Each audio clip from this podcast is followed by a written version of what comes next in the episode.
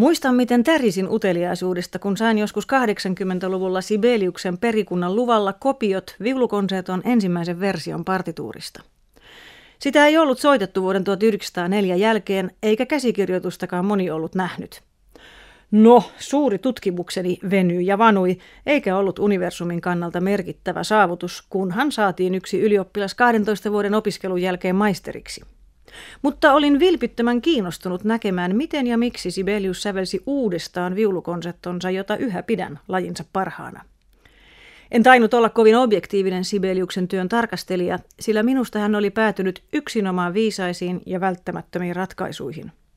Yhtäkään poistettua tahtia en jäänyt kaipaamaan ja jokaisen poiston ymmärsin, tietysti koska katselin prosessia väärästä suunnasta lähtökohtana niin valmis lopullinen konsertto. Sillä välin kun en tehnyt tahmaista graduani vaan kaikkea muuta, Sibeliuksen perikunta avasi vihdoin arkistot ja siunasi teosten eri versioiden ja keskeneräisten luonnosten levyttämisen ja jopa esittämisen. Oikeat tutkijat ovat siitä lähtien tehneet arvokasta arkistotyötä, jonka tuloksista olen eniten nauttinut lukiessani Sibeliuksen kirjeitä ja päiväkirjoja Suvisirkku Talaksen ja Fabian Dahlströmin toimittamina. Musiikista ja elämäkerrosta syntynyt kuva Sibeliuksesta tuli entistä kokonaisemmaksi, kun sai tietää säveltäjän huolestuneen tyttärensä epänaisellisesta pukeutumisesta ja kiiruhtaneensa Berliinissä lääkärille, joka lupasi pysäyttää kaljuuntumisen ja taata poikalasten syntymisen.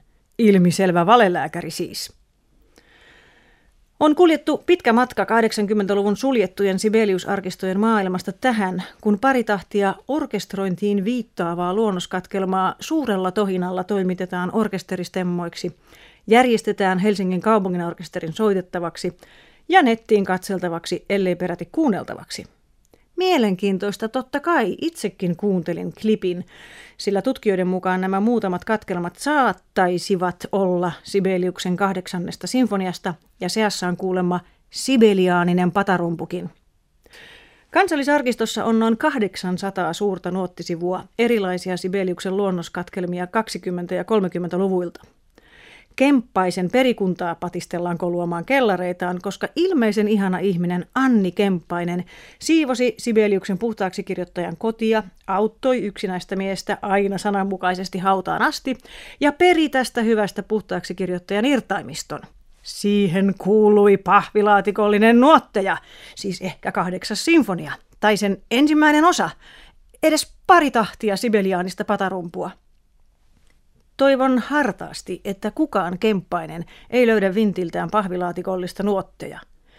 Toivon myös, että yksikään tutkija ei ryhdy hursimaan hajanaisista katkelmista jotakin liivintapaista, jota sitten kaupataan meille sensaation nälkäisille sibeliaaneille muka mahdollisena kahdeksantena sinfoniana.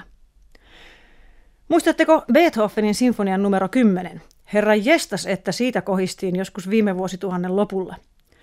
Lontoolainen orkesteri meni levyttämäänkin sen yksiosaisen tekeleen, jonka uskottiin olleen Beethovenin yritys vielä yhdeksi sinfoniaksi.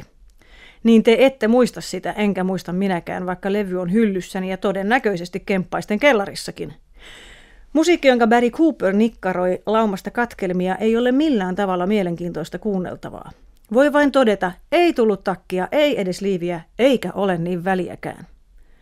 Minä en halua Beethovenin kymmenettä sinfoniaa, enkä missään nimessä toivo, että jostain löytyy sen enempää Sibeliuksen kahdeksannen sinfonian itu kuin lopullinen versio Lahden orkesterin levytettäväksi. Minä nimittäin luotan tällaisten säveltäjien kuin Sibelius ja Beethoven rautaiseen ammattitaitoon. Eivät he kärsineet liian suuresta itsekritiikistä, kuten väitetään. Hyviä taiteilijoita ei tule ilman suurta itsekritiikkiä. Paljon enemmän kärsimystä maailmaan tuottaa se, jonka itsekritiikki pettää. Järkähtämätön taju siitä, mikä on puhuttelevaa, omaperäistä ja kestävää ja mikä ei, sai Sibeliuksen polttamaan nuotteja takassa. Hyvä niin.